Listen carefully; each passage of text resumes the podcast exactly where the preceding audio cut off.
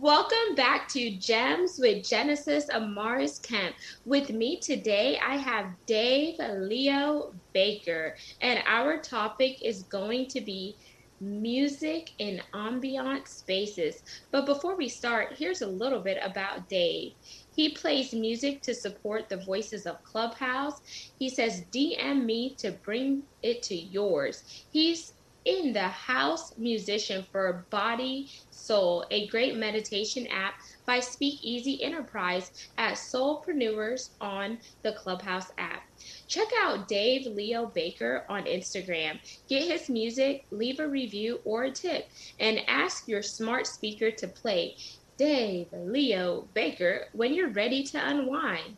So, without further ado, I'm going to let Dave introduce who he is, and then we're going to jump into this amazing topic. Once again, it's music in ambient public spaces.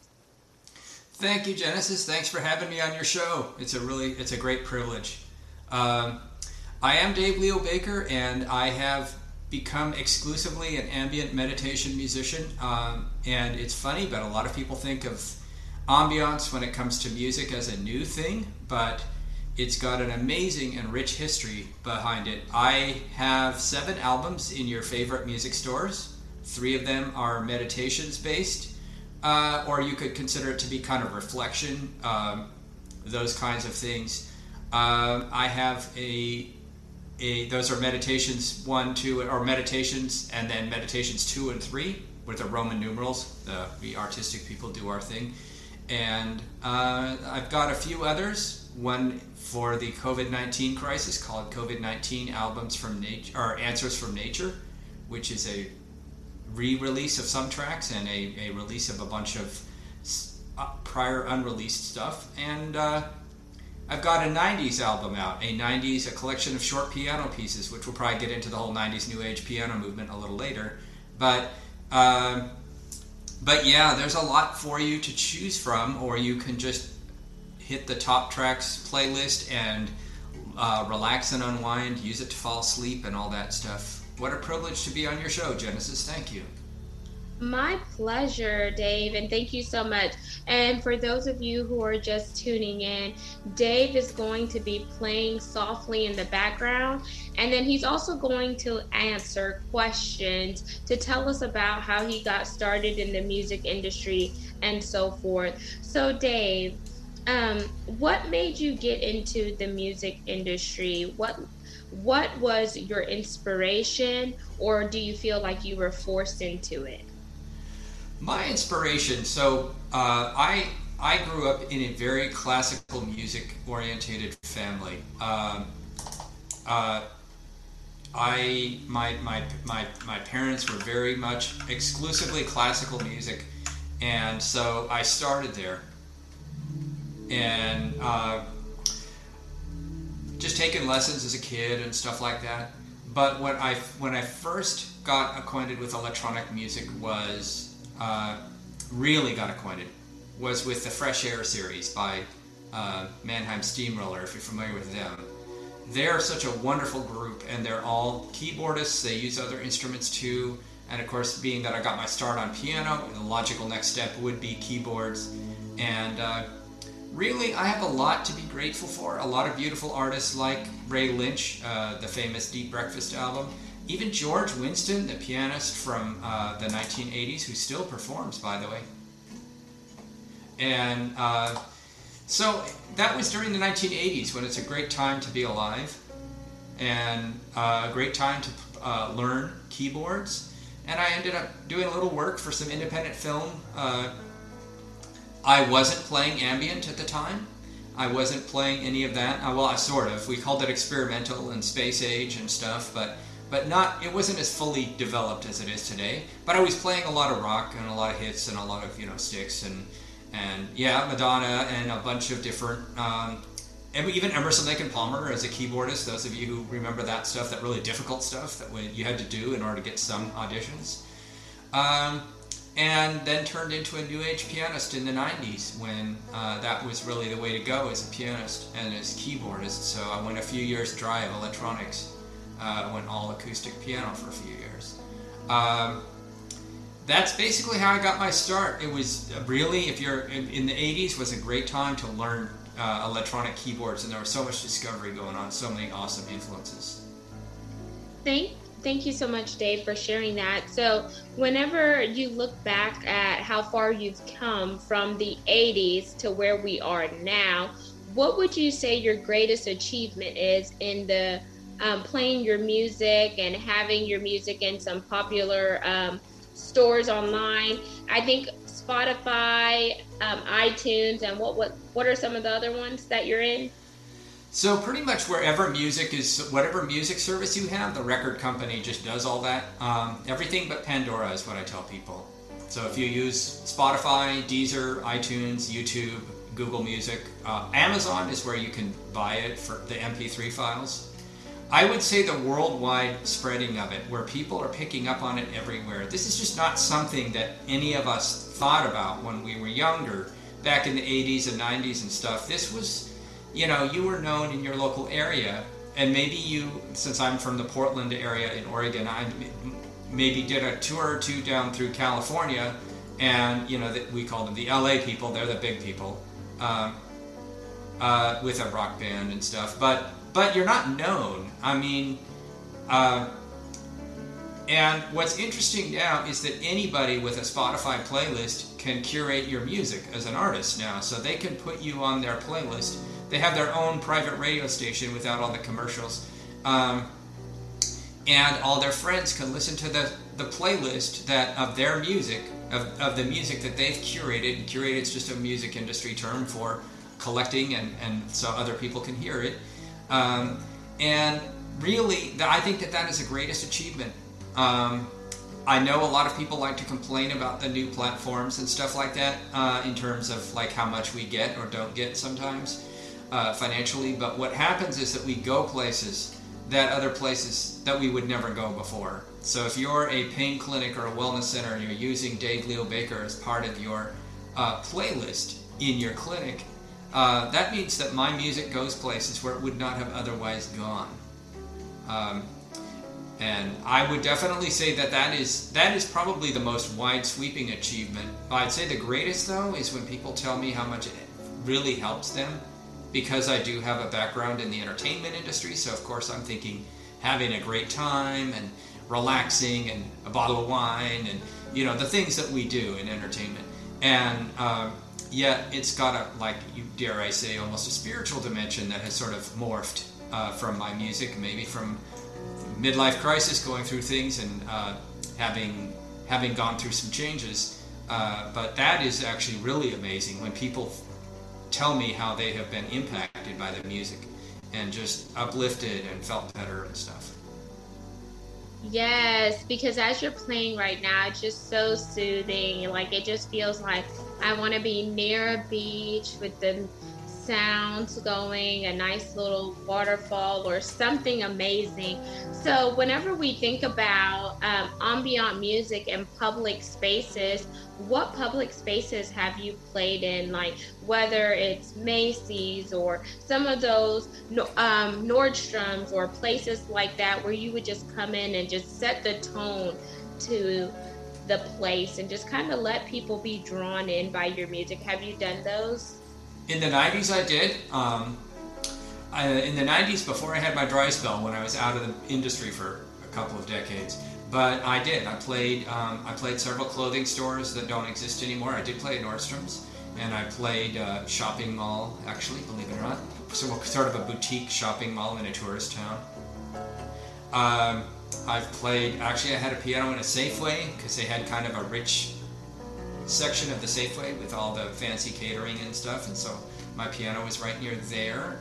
Um, used to be common to have pianos in these ambient spaces, and the way that it used to be a generation before me was that somebody would come in and they would play the standards. If you're familiar with all of the great Broadway standards from the 50s, and they would come with this giant phone book sized book and they would play the standards. But with the new age piano that came up in the 70s and then the 80s and then really got popular in public spaces in the 90s, people started realizing that the way to bring piano into a public space was um, was to really just maintain a flowing architecture. And uh, my, my background, having done a little bit of independent film, kind of helped me there um, to feed off the audience. Because it's not a show, it's not a stage, it's a show, but it's not a stage presence like you normally do in a performance. Everybody's doing their own thing. And if they're feeling better because of the music is there, even if they barely notice that the music is there, then you're doing what's right. And I've had amazing opportunities to do this. And the cool thing is, any of us that have done this in modern times, the average person can benefit. It used to be back in uh, pre, you know, like like feudal feudalistic times or whatnot, that only the royalty had musicians. They had musicians for performances, but then they always had somebody who was just playing in the chamber, playing a harp, playing something, a guitar, a lute, or something, uh, to maintain the ambiance and literally uh, keep somebody from going cra- keep a king from going crazy or something. And so what we now we Satie called furniture music or ambient music uh, uh, has its roots in prehistory, really. Do you teach others how to play? I don't actually. Um, I I'm not very good at explaining things necessarily in terms, um, or you know, people that do a really good job of education. I know people who do. They're good at holding somebody's feet to the fire. You have to be if you're going to be an educator. Um, I can help you learn your footwork. Like if you're already motivated and it's like, I need to know how to do this footwork. Um, like the way we do with the cellos and stuff like this. Oh, that's my flute actually. I'm still using my left foot. And how to how to control that with a bend with my left hand here. That takes practice. That takes practice. Uh, I can teach you how to do that, but if you don't if you don't want to practice it, I'm not very good at, at, at, at what now nowadays people call coaching. Um, and I think to be a really good teacher, you really have to. And I think music education is kind of going through a bit of a shift. Because when I was coming up, you learned your scales, you learned your patterns, you learned all these things, you learned the classics. Um, and that's why you did it. Uh, nowadays, they're basically trying to teach not just young kids, but older people to start learning the piano and not to make them necessarily masters, but just however they wish to be. So I'm kind of an observer of educators, and I appreciate all the work that they're doing out there. Thank you, Dave, for answering that. And well, I know you have a daughter. So is your daughter interested in playing? My daughter did play drums for a year when she was nine. We, she had a drum set in her room. Um, but she's really much more of a uh, visual artist and a wonderful writer. Um, she has an English degree, but I will never forget her her beautiful story. It was a metaphor, uh, an emotional metaphor about the feelings of a campfire when she was 12 years old. Like when most of us, if we had to write a paper, barely struggled through it, and it was about what I did on my summer vacation or something. She did this amazing piece of artwork. Um, she is a writer through and through and so she just she's a COVID graduate. She's got out of college 26 uh, at 26 or uh, I guess at 25. She's 26 now, almost 27, um, and looking to start her life in the writing business somehow, or you know, in that in, that whole space. Uh, she's very artistic, but not at all musically orientated. Thank, thank you, Dave, and congratulations um, to your daughter for her accomplishment. And I would love to speak with her at some point because since I'm a writer as well. And then whenever we think about music and soothing, play a piece, a short little snippet of some soothing music that you would play in a yoga studio, and then I want you to explain why you picked that piece. Yeah, that's a good choice. Um, so I have to be honest that I don't practice yoga actually. So I just want people to be aware of that in case you practice yoga and you're gonna you're gonna catch me out on some terminology mistakes. So um, if somebody is doing a guided meditation and I'm playing with them, um, I would probably start while you're talking uh, using this sound bowl. It's it's an instrument that I personally designed because I didn't know what a sound bowl was. And Virginia Shower, the head of the Body Soul app, explained this to me. She's like, I wish we had some crystal bowls, and so she explained it. And so then I I designed the instrument, which I now am playing for you right now. Okay, so I'll be I'll act like I'm in the yoga or the meditation space and then you'll play and that may be a little helpful. Now I want you to close your eyes, take a deep breath. Exhale, visualize what you see. I want you to manifest how you want your day to flow throughout the day. Just let go of the negative energy, let go of the negative spaces, let go of anything that is trying to pull you back to any place of darkness. Exhale. Inhale. Exhale. Be at one with yourself. Focus on your breathing. Get in alignment with your body. Be in one with yourself drift away.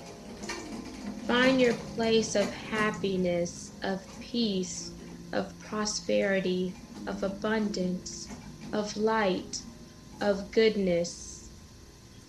Stay there. Let the music take you to another place. Let the music bring you that sense of ease, that sense of comfort that sense of carefree. No distractions, just you and your body. Focusing on your breathing. Inhaling deeply, exhaling. Beautiful, Dave. Thanks. So it's all based on cinema, the way I do it. So if you think of movie soundtracks, um, it's all done on purpose, right? So, so uh, I actually Virginia has been really good for me because she's taken it from cinema to actually a more understanding of it. Um, but like when when I do the live Reiki on Clubhouse Sunday nights, um, she'll often ask for people to be in this space where she's uh, she's got them by a stream, and I'll often bring in a flute, something like that.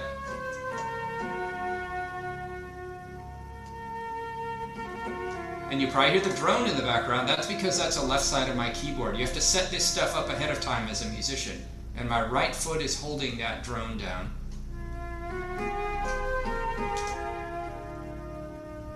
And the way you make a flute sound natural, or any of these instruments sound natural, is that you use a combination of tools. So you use a swell pedal, like I'm doing right here, because that's what a wind player does. They, they breathe in and out a little bit. And you notice they do that too. That requires another controller, which is what my left middle finger is doing. And I'm not doing so much vibrato that there's a tone wheel that you that my uh, that my left index finger is operating. And on a sample like this, it just changes which flute I'm using. But on a lot of instruments, like the cello here, it actually controls the vibrato.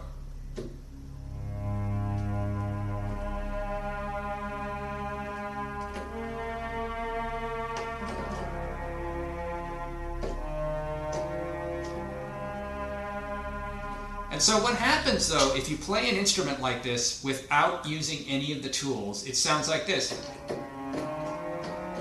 Kind of flat, doesn't it? Just kind of lifeless. Yes, it sounds much better the other way. so th- what, what you used to get is people my parents' generation, I'm not picking on people my parents, generation, but they would walk into a keyboard store and they knew nothing about it, like my mother, and she would hit strike play on the strings a little bit and say it just sounds like a fake organ type of sound. Well, it does until you perform on it properly. And so the challenge is you take somebody who's had nothing but a piano education and you move them into electronic music. So they take their piano work with them and they have to learn a few organ techniques, but mostly you have to learn how to perform the individual. So when you play keyboards, you're playing many different instruments. Uh, like you've heard me play two instruments at a time here. Um, I sometimes play three, where I have a bass drum, a Native American flute, and a uh, and a set of strings, and that can get a bit challenging. But you have to practice the various parts of that, um, because as a piano, you you have you basically it's how hard you struck the key and those kinds of things and the, and the control you have there. I'm way oversimplifying students of the piano. I realize that, but with strings and flutes and horns, you have things like portamento, which is a whole different feel. Like between the notes, it's not articulated the way a piano is. Um, and so you have to learn how to do that. And you can tell the difference between a pianist who's playing on a keyboard and a keyboardist who basically knows how the instrument is supposed to be voiced and is working with that.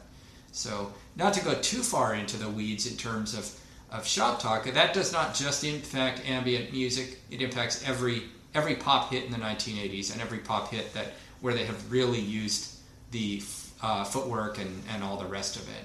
But it does impact what used to be called New Age music, is still technically New Age music, which is one form of ambient because we're doing so much world instruments. So, Dave, if someone were to ask you, do you prefer a piano or a keyboard, what would you pick and why? Depends on how they ask it. So, if I had to die, if I was going to die on a desert island, if I was going to live the rest of my life on a desert island with only one piano or keyboard, I would have to take the keyboard because of the variety. Um, and I know many students of the piano will be upset by that statement um, because piano is is the instrument with the tradition behind it. But of course, many keyboard instruments pre-existed the piano. But uh, but I will say that um, even see even this piano now has had that little string underneath it, and I can pull that out, and so all we have is piano. I'll say that depending on the environment, the piano can sometimes be the very best, uh, obviously, to concert on. If you're going to do a piano concert, then I would much rather use a piano to, pan- to piano concert on than to use a digital. Or, uh, of course, um, but if it's if I'm on a desert island, I'm going to take the synthesizer, the keyboard, where I can where I can dial in a whole bunch of patches with my controls and do various different things as well as do piano. And as we begin to wind down, Dave, I want you to leave a gem that inspires, motivates, and educate the listeners of Gems with Genesis Amaris Kemp and then close us out with giving us your name again, your contact information, and how the listeners and viewers could get a hold of you if they want you to play in some of their virtual spaces or etc. Well, what I would tell you for inspiration is that I would ask you what inspires you. In music, we say, whose sound do you love? Okay? So if you're a writer, who do you like? If you don't know what your craft is yet, you need to find that. Because you can do something okay. You can do another career like I did. You can be okay at it. You'll never be a rock star at it. Uh, but but unless you find the thing that you really love your craft. And when you love your craft, people say it doesn't feel like work. Well, practice is always going to feel like practice when you're working on the keyboards and it's all okay. I don't mind. I mean, I'm, I I shouldn't mind practice as long as I played. And when I hadn't played for as long as I had, I certainly needed to get my strength back. Um, love your craft, whatever that craft happens to be, because people feel that. You can tell when somebody loves what they do. I remember buying coffee from somebody who said, I love roasting coffee. And I knew he loved it as much as I love playing musical instruments and I love and and and and I would say that that is step one. Step two is whatever motivates you within your craft. Those are the people you need to follow. A lot of people want to coach you, they want to mentor you, they want to run up behind you and make you a trophy. Don't do that. Don't. I've actually turned down mentorship arrangements because I asked somebody if they loved my sound Because if you don't love my sound, you need to find somebody whose sound you love and you need to get with them. Because then you are really going to fall in love with, you're going to really learn how to uh, how to do that. And that that's my that's my thing. I think the secret between mediocrity and excellence is doing what you are really love to do. Because um, you can you can study all the books and try to learn a craft and get somewhere there, but you won't get there unless you really are doing what you really really are passionate about. Now, in terms of using me uh, in your public spaces, well, if you're on Clubhouse, it's uh, pretty straightforward. You just DM me on Instagram is the best way, or Telegram. It's Dave Leo Baker. Anywhere where there's a Dave Leo Baker, that is me. So DM me on the platform that you use. Um, and you just need to reset, mention me on resetting the room, and I'll send you a couple requirements. But if you want it in your premium spaces, the ones you're paying for, I mean that, that users are pay, your your your guests, your fans, your users, whatnot clients, I guess um, people call it um, in the in the yoga spaces. Um, then, if they're paying you for a private Zoom room, then I have a I have a fee structure that works. Um, in the old days, I would have had to charge you a, a flat hundred dollars an hour, no matter what. Um, but what happens if you only have two people show up? So I actually have a flat structure. I have a, I have a sliding structure that works for your business. Contact me through the same channels. Let's talk. And just like you're hearing it through Zoom right now, you'd be able to hear it through your Zoom there. Um, also, you can incorporate Dave Leo Baker in your wellness spaces. You could tell people who run, uh, if you don't run the space yourself, uh, to add me to their playlist. Um, that's another way to do it. Get in contact. You can find me on Instagram, Twitter, Facebook, uh, as Dave Leo Baker. It's all Dave Leo Baker. Or you can go to daveleobaker.com, which is the original kind of artist website um, with everything on it. Um, on your favorite music platform, that's where to get it. That's the easiest way to get either the seven albums or you can just play through the top playlist. And I really appreciate you having me on your show today. It's been wonderful. Thank you so much, Dave. And there you have it, listeners and viewers of Gems with Genesis Amaris Kemp. You just heard Dave Leo Baker, and our topic was ambient music in public spaces. Thank you again, Dave, for being such a phenomenal guest and just playing all your great pieces during this segment. I truly appreciate it, and I hope it resonates with the listeners as well as the viewers signing out. And you know how we do it. Peace. Peace. Love and lots of blessings.